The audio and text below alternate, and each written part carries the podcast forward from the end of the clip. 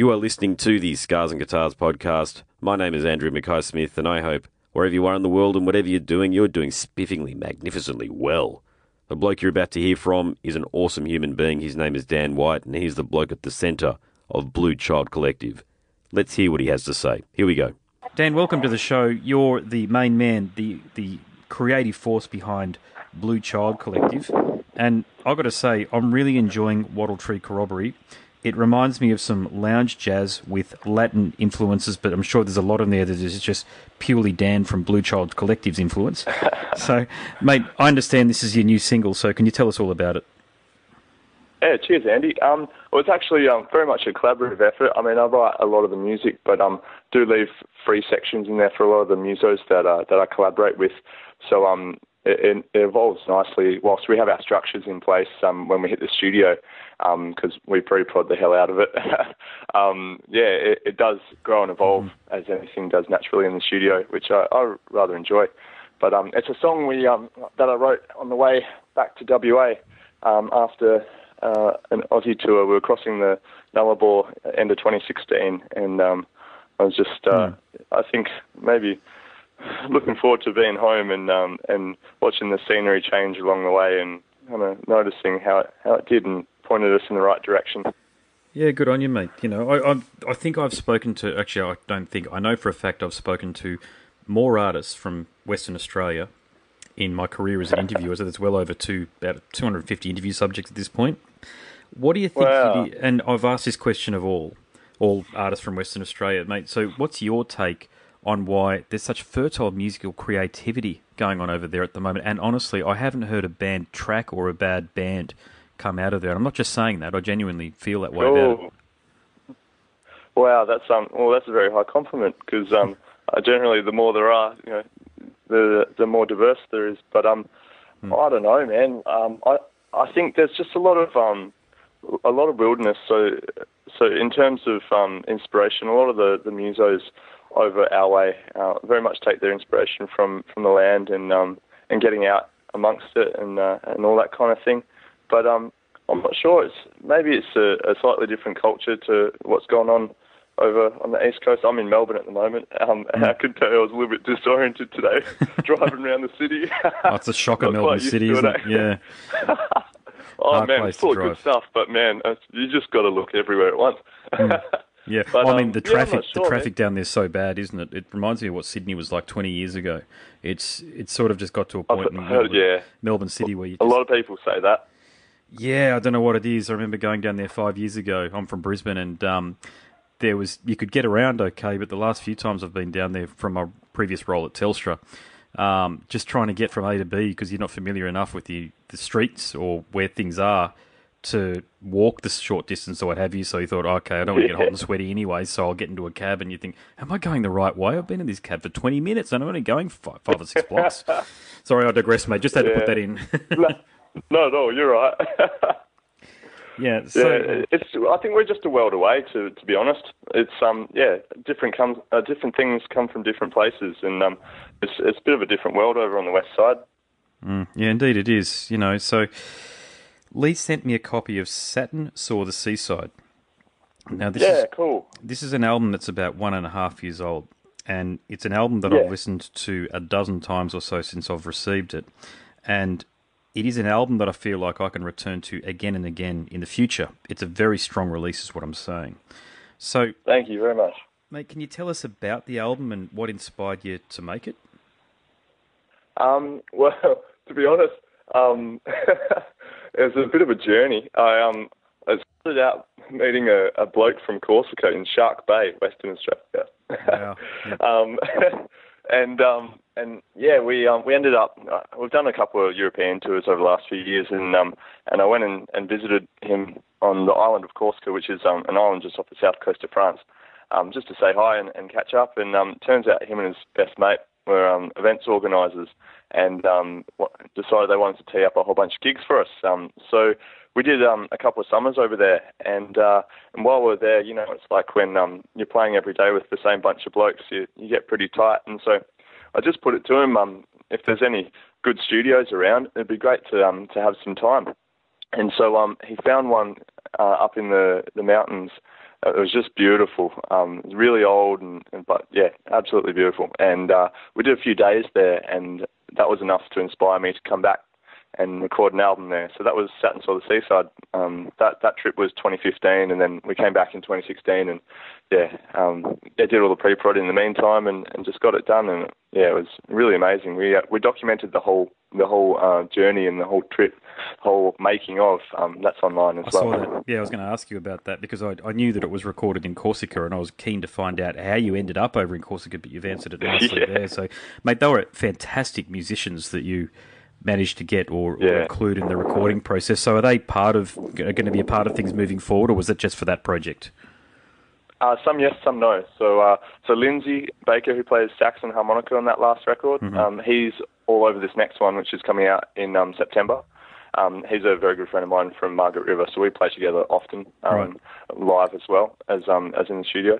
Um, Kevin and Roger, the, the drum and bass player, they um, they're based in Europe, but uh, they often come over to Australia with um, touring acts. They play with a lot of high caliber acts, so we catch up when they're over here. But um, but yeah, I've got I've got uh, Kevin, the bass player, earmarked for a couple of songs on the next next one. He's um just set himself up a studio, and um it's a bit of a to and fro kind of thing. But uh, I, I, yeah, I don't intend to be um finishing just with this album. There's plenty more to come. So I think Wonderful. they'll um, definitely take part in the future.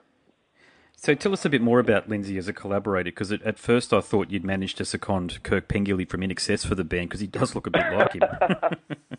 yeah. Oh, he's had a life, man. he's an amazing, amazing player. Um, yeah, yeah, he's played in heaps of bands um, in his time. He's 100% self-taught, so it's cool because he's a bit of um, a wild horse in some respects. You have to kind of rein him in every now and then. And um, he growls at me when I write all these horn lines for him to learn because structure is not his friend. but uh, but uh, yeah, no, he's, he's a legend. Um, yeah, a lot of fun to play with, and and um, we we bounce back and forth nicely. Um, I do most of the writing, but I always um always keep free sections in some of the songs because um he's a very very much an in the moment kind of guy, and so um he'll just get in the mood and we'll hit record and he'll just do his thing and yeah, give us some gold. Yeah, that's a a lot of a lot of wonderful creativity comes from that, doesn't it? I heard, um, you know, what's the track? I'm going to get this wrong, so it might make the point redundant. But there's a track No, on right. Pink Floyd's "Wish," not "Wish You Were Here," "Dark Side of the Moon," Moon, and I think it was Aretha Franklin, if I'm not mistaken, that contributes the um, female vocal to one of the songs. Now that was just Oh, her. set the controls to the heart of the sun? I think that's, that's, not her, it. is it? Oh, it's I- Wow, I, mean, never knew that. I could be completely mistaken, but I'm pretty sure it's Aretha Franklin doing it. But apparently, mate, that was a rehearsal tape of her doing it, or they re- they released on the Yeah. album the rehearsal of her doing it because it was just perfect. It was freeform.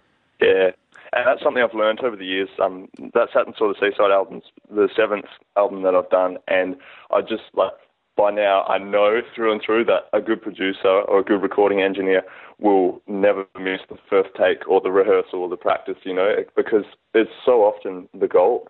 Like that's the one. You can't reproduce it. You're just in the moment, and that's all we're doing really. It's not trying to trying to create the perfect take. It's trying to create an emotion, and then the the listener taps into that, and and that's what really um, makes someone like or love a song as opposed to you know enjoy it for it being good per se. Yeah, FM radio staples stuff on the mainstream FM stations, that sort of music, which sadly I could never see Wattle Tree Corroboree being played at 8 a.m. on um, whatever the Perth equivalent is of B105, you know, the um, Austereo version of it. But, mate, it bloody well should be. You know that? I think people would Yeah, really enjoy there we go. You know, well, if I was in charge of programming, mate, believe me, everything would be very, very different. you can imagine Oh, the sort of man. artist that I'd play. So, uh, well, real music, mate. You know, it, it's what you're creating is music from a very genuine and sincere place, and you're creating music for creativity's sake. And Yeah. I think you're the type of bloke that is a born musician. So, my next question, wrapped in a point, is this. You do strike me as an old soul. So, just watching the videos and just the way even you're talking now and the wonderful lyrics that you produce, you seem like a very sorted and grounded individual. So, tell us about your upbringing and even your school years. Um, I didn't have a chance really. my uh, my dad's a yoga teacher. My mum teaches babies how to swim from about Oh, ten weeks go. old. Yep. Um, and um, so they um they did me heaps of favours when I was a kid. Basically, just kind of teach me um about life. Like my primary school, I went to an alternative school, and um, and we we did all the the maths and English and that kind of stuff. But um, they also encouraged us just to uh, to think about what we really were interested in learning, and um, that helped us all, uh, and me especially, just kind of find direction. You know, like ask myself those questions: what do what do I enjoy doing, and what do I feel like I should, yeah, like what I could be doing for my life. You know, what's the because mm. we all ask this. It's like, what's my purpose, basically, and um, and yeah, I, I think a lot of like what my parents did for me in my my childhood years was basically just nurture that search for what I wanted to do. So they never gave me a guitar and said, "You all right? You got to practice every day," kind of thing. They just gave it to me, and then I could do with it what I want, you know. And for sure, no worries. If you want to do some guitar lessons, we'll we'll pay for them. But mm there's no pressure there, and I, I I think that's a real shame if um yeah I see it in a, a lot of families. There's that pressure and expectation, and it mm. kind of it causes kids to put the walls up. So I think the best thing really is just being remaining open and having people around me who just kind of help me remain open and mm. continue looking for what, what fulfills me, basically. Yeah. So you feel like your life path, your life, you're on the right life path for what you've been I guess you know what you've been born to do. Is that about right? Yeah, absolutely. Yeah, mm. and I was lucky enough to figure it out pretty early on. Um, I mean, I started yeah. playing guitar when I was nine, but I, I really knew it um, maybe in, in the mid-teens, you know, 14 or so, 13, 14. Mm. Uh, I, I just wanted to play music basically in, in whatever form that was going to take, and, and that's, I guess, become clearer over the years, especially since I've started this project. Um, it's a lot more geared towards a central purpose, which is basically bringing people together. I mean, we're yeah, the music that I'm writing and, and, the gigs that we play are just about promoting a culture of connection, you know, mm. um, connecting with ourselves, with each other, and the world around us. And man, to be honest, like for me, the world is a better place if you're just connected, you know. Yes, indeed, it is. Mate, left field question. Don't have to answer it if you don't want, or you don't have to go into his, in, no, into right. specific detail. But, mate, apparently we exist at a time in history where there's been the least amount of warfare and conflict than at any other time. Okay, so you can only take. I don't even know where that, that, that comes from, but apparently it's quite credible. Now, you wouldn't know it though if you read Twitter, particularly with the, the manner in which just very small interpersonal com- conflicts occur just online between people. You know, someone supports Trump, someone supports or what did support Hillary, that sort of thing. Or over here, it might be going for the Labor side of politics or the Liberal side of politics. But the way in which people are, are, if you like, so quick to be nasty to each other, you know. And look, my broader point on all of this is that how do how does somebody say because this is going to be released on my radio show, my podcast, as I as I explained. Yeah. You're going to get people listening to this who have no idea who, who I am and uh, no idea who you are. So but what they need to know is you're a very creative soul whose mind, who stood within his truth and said, I'm going to create music. And you did that from a very young age. So, how does somebody who gets distracted by so much of this information that really, that's, and that's all it is, all of this stuff that's on the internet that draws people into it, Twitter, Facebook, Instagram, all the bullshit, excuse my language. How, what's your take on somebody listening, because you are a creative soul, can detach from all of that stuff and mind their own creativity and really find what they've been put on this earth to do? Now, I know that's a really profound question and a broad question, but mate, you're as good a person as any to ask it. Um, I think for a start, like what you started out saying, like all this friction basically that's going on in the world, whilst there is less now than at any other point in history, or so they say. I think um, at the end of the day, all of that is still, it all serves as a distraction, or many distractions mm. from uh, from the greater truth, basically that we're all searching for in our lives. You know, um, and it kind of it stops us from seeing or searching for something more, and keeps us kind of uh, rooted in uh, rooted in in the problem as opposed to the solution. Hmm. And um, basically, like I don't really watch TV for a start. um, Likewise, yeah. There's, yeah, yeah, a lot of misinformation out there, that's for sure. But um, I think basically, going on the theory that we we create our own worlds, you can select what you you you um, welcome into your world, basically. And so um, and so I think if you choose to omit all of these distractions, all of a sudden it gets a lot clearer. Um, basically, for yeah, it gets a lot clearer. I think um, when you start looking for what it is that's going to fulfill you. Mm, so because, it's, it's like having having yeah, discipline, isn't it? And not just turning these things off and disengaging from them. Yeah, for sure. Because like everything in life is a choice, and not choosing is also a choice, basically. So mm. if you if you just want to um, let all of this stuff, all, all the noise pollution and, and all of uh, the friction become your life, then that's also a choice. Uh, and saying I can't help it, that's what life is. It's also mm. a choice because yeah, you you choose where you live, you choose how you live, you you choose who you live with. So I think um, getting towards the end of that that question, um, one thing that I really found helpful for finding my way in life and, and kind of was getting a bit clearer on where I was going and what I wanted to do was um, was I removed myself from from uh, from I guess the, the normal construct. So I went traveling and, and I found that um, that we, we view life through through like a, a lens, you know, and the longer you're in the same place or the longer you're you're surrounded by a certain thing, mm. the the more I think um, thorough the, the lens is. And you know, it's like when you you're driving down the street and uh, and you you you can see all the signs, but you've you've never seen them. You know, it's like opening your eyes for the first time because you, yeah. your eyes filter all that out because you don't. You know, it's just clutter, and that's how our brains operate. And so I think traveling for me, seeing new places for the first time, opened far more than just my eyes, and um, and gave me a real opportunity just to get a bit clearer on um, on what it was that after all the all the bullshit and and all mm. the distractions made me feel good and fulfilled, you know. And it's pretty easy to find that. You just have to remove yourself from the norm, I think, mm. because if like basically if you're not enjoying life, then friction occurs to tell you that it's not right, and so you should remove yourself from it. But sometimes we don't. It goes on for years until we end up having heart attacks or divorces or all sorts of terrible things you know, but they're all just other forms of change, basically trying to, uh, on a signpost on the road, you know, trying to show us the right way to go. It's just our decision whether we want to listen to them or not. Yeah, and what what I see, um, which I mentioned, mate, it's just there's just lack of discipline, I think, and people getting drawn into these things, you know.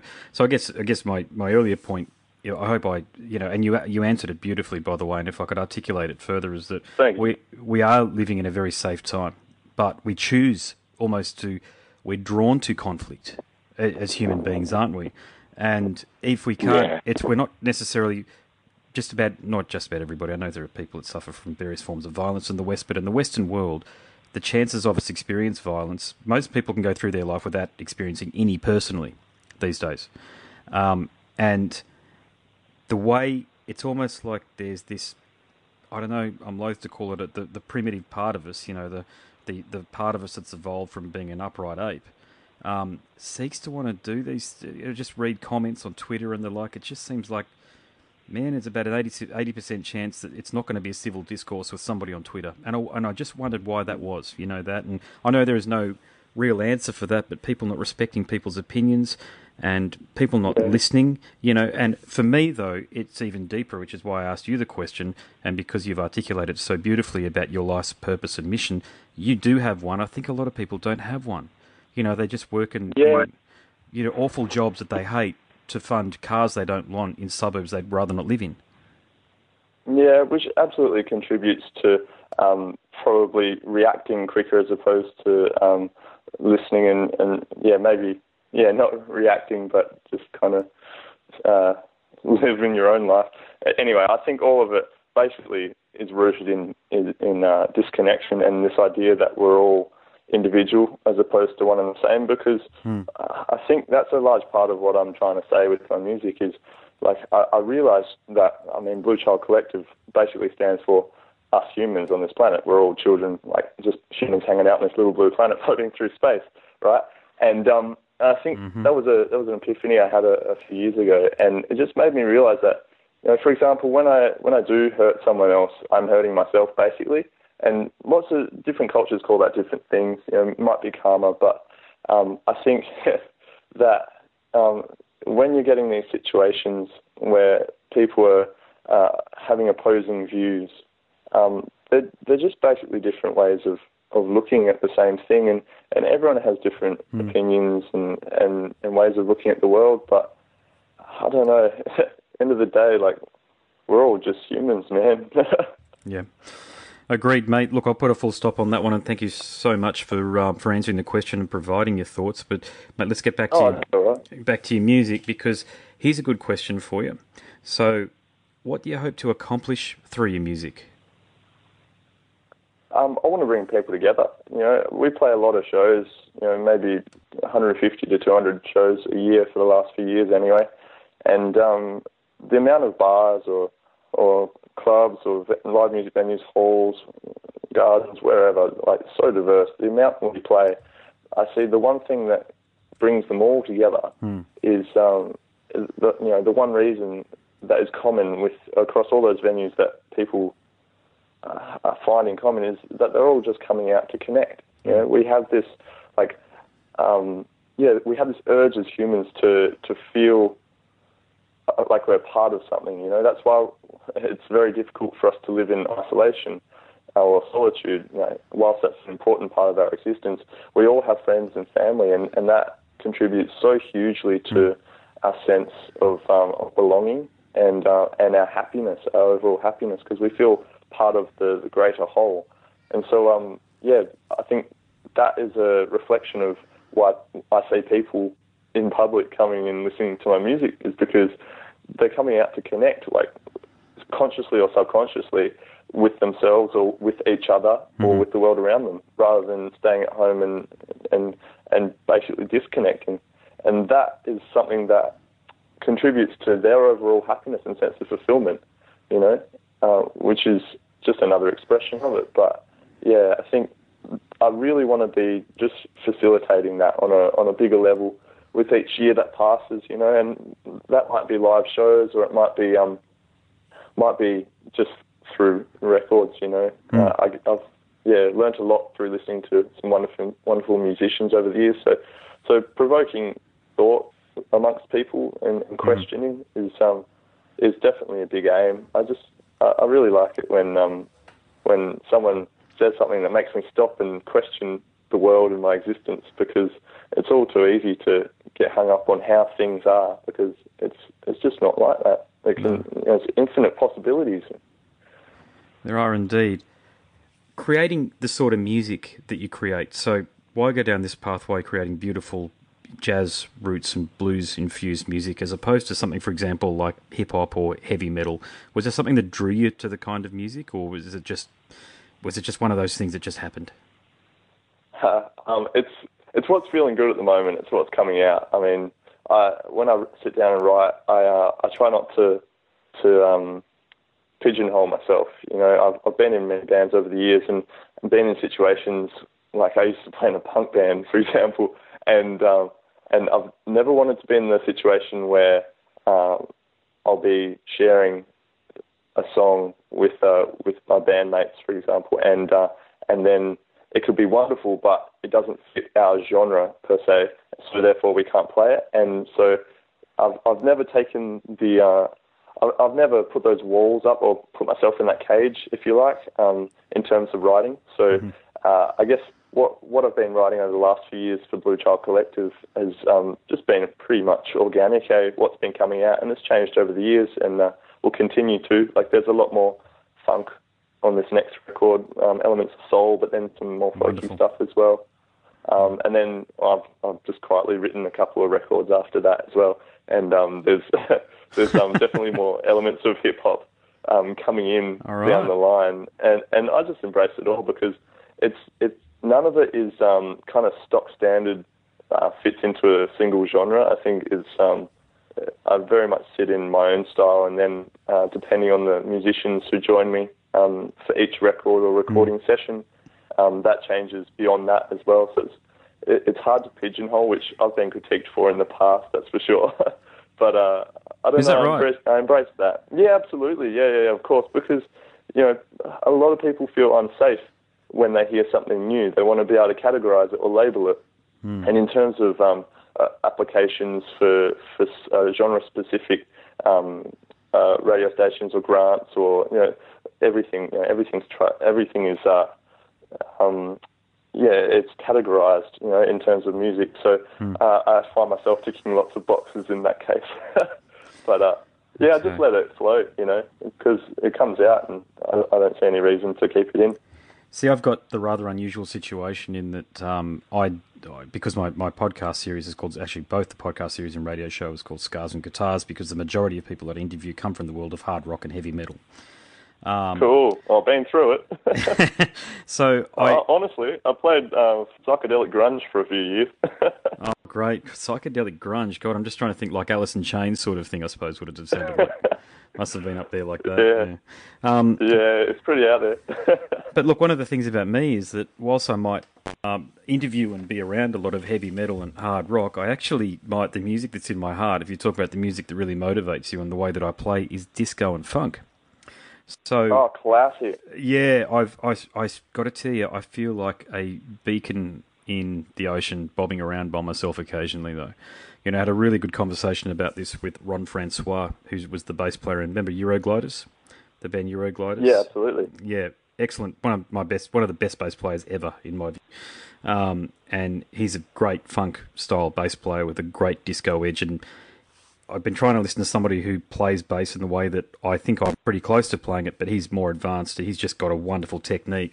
But I play bass similar to the way he does. And I had a chat to him about forming a disco band here in Brisbane. And halfway through me making my proclamation, he just sort of started laughing at me in a very kindly manner, by the way, and just said, God, God love you. You know, he knows what I'm up against trying to play funk and disco style music to crowds because I play covers music that are Yep. there to hear um, Copperhead Road, anything by ACDC and Guns N' Roses, mate. You know, I'm trying to I'm trying to bring disco to the people, mate, but it is not an easy journey, let me tell you. I believe you. I think um, something we're very lucky with in the West is, uh, and I've noticed it. We've been through uh, down the East Coast um, six, seven times now. Um, is that there are so many venues who embrace original music, and that's really refreshing. Hey, like, Yeah. yeah, it's Yeah. nice to be able to play what, what what's coming from your heart. You know. There is, being a covers musician, we tend to get booked in um, popular venues that have a lot of foot traffic and also to Yeah. regional locations like places like Bundaberg. And I can assure you, I've been yelled at at, at Bundaberg. I had one incident where I was yelled at by an elderly lady because we started playing disco music and she did not like it. Let me tell you, country folk will not backwarding. I mean, I am technically a country folk person myself, but you know, I mean, I'm more urbane than I think most, and yeah, it was um, it was a bit. It was one of those moments where I went, "Do I just put my bass up and just be done with it?" I mean, I want to I want to put some disco grooves down, some octaves, and some great slap and thumb bass stuff, but the people didn't want to hear it. And um, Yeah. the originals music scene, to your point, we've got the Valley over here, Fortitude Valley over here, and there's about five or six venues um, in, in which you can probably see an original band almost any night of the week. Certainly, there will be one, one of those venues that will have a band on any night of the week. So I guess we're lucky that way, you know, from the original front. Absolutely. Um, just on what you said about um, about having no hope with uh, in Bundaberg with disco, I feel you there. But um, I, I think that's another reason why I like to diversify because like, we play a lot of shows in a lot of different places, and um, it basically allows me to tailor our set lists to suit the audience. You know, whilst we're still doing what we do, there's a lot to be said for um, speaking the same language, if you like. Right? And um, end of the day, all I'm trying to do is um, is help people have a good time, maybe ask a few questions about the world, and and um, facilitate connections. So if I'm yeah, if I'm playing, it's the same. If, if I book a certain venue, you know, there's no point in playing a certain type of music because the punters aren't going to enjoy it and therefore won't be receptive to what I'm saying. So yeah, I, I've been through that over the years, and that was another big reason I think why um, I like to diversify because you've gotta you gotta relate to people, and if Yeah. you can't, then put walls up, you know, or yell at you, or throw things. Oh, yell at you. I've never had anybody throw anything at me, but I have. That was the first time I can honestly tell you I've had people yell at me. Now, being a, a funk and disco style bass player, I bring that to the rock bands that I play in as well. So I've, I've even had Yeah. Guitarists yell at me halfway through, like when we take a break from, you know, you play, you got three sets, you're taking a break, and they're going, I can't handle you playing it that way, man. It's getting into my groove, you know, it's, it's not jiving with what I'm doing or what have you. And of course, he's playing like Malcolm Young from ACDC. So, of course, the way that I'm playing, might not fit in to his tastes, but it still fits technically. It's just not something that he's used to, for example. Um, yeah. It's, so in desperation, God, I know we're here to talk about you, mate, but I just thought I'd finish sharing the story. No, you're right. I've, not at all.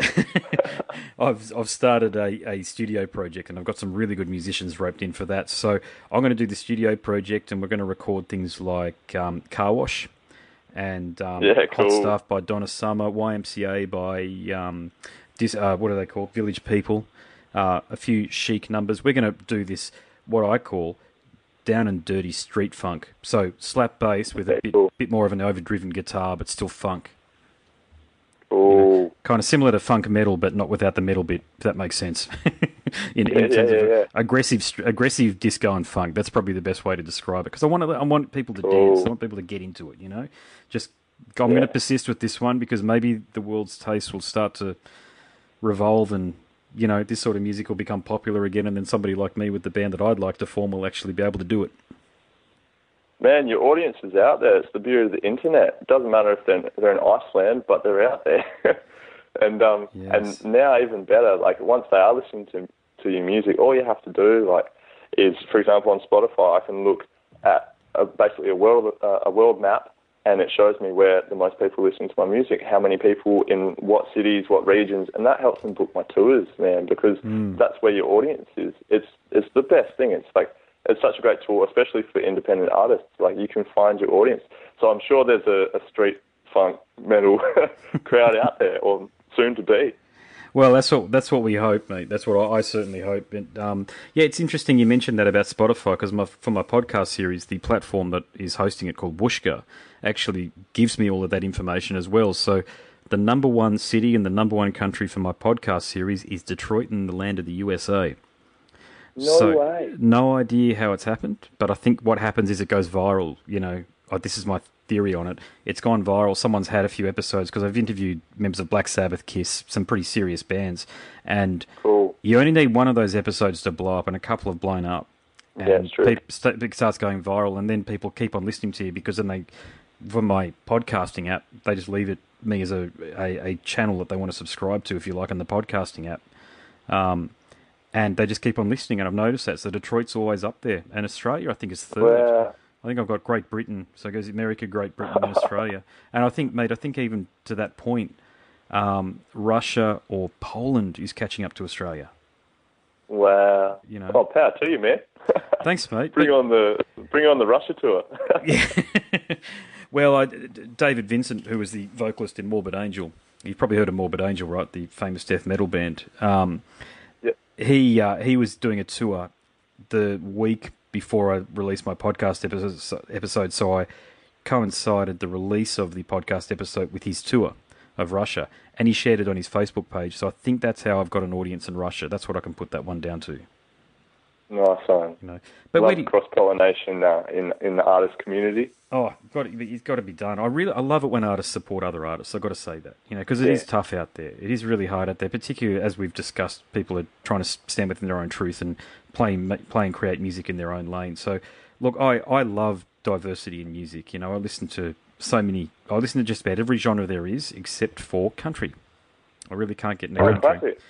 Well, your your um, your stateside uh, compatriot um, Johnny Taylor produces some pretty good countrified rock music, although he doesn't consider himself a, a country artist. But to my decidedly non-country ears, it sounds like country. But he's a, as close as I'll get to it. You know that? Oh, classic. But yeah. So, mate, um, I'll wind things up. And final question uh, would be: How do people get in touch with you, and how can they find your music? You've mentioned Spotify, but you on Apple Music and all the rest of it. Yeah, man, we're everywhere. Um, you can we've got heaps of videos on YouTube if if people are into that kind of thing. Like I put a lot of emphasis on uh, on using uh, visual content to give depth to to our music. Uh, but um, yeah, everywhere you go, um, Blue Child Collective on on Facebook, on Instagram as well, and um, we've got a website up where you can get all the tickets and and see our, our tour schedule. Um, and yeah, we've got heaps of stuff up there. Anywhere you go, you know, whatever you're hmm. on, either Apple Music, iTunes, whatever, we're there. So I'm big on artists giving people an opportunity to support them, especially independent artists like yourself. So have you got merch available as well on Facebook? Yeah, absolutely. Um, yeah, it's all on Facebook, or that links you basically straight to our website where we've got a store. Okay, wonderful. Well, it's been a pleasure. Thank you so much for being such an interesting and excellent interview subject. Um, I'll... Oh, you have been listening to my conversation with Dan White from the Blue Child Collective. My name is Andrew Mackay Smith, and I do host this here podcast series called Scars and Guitars. Thank you so much for listening.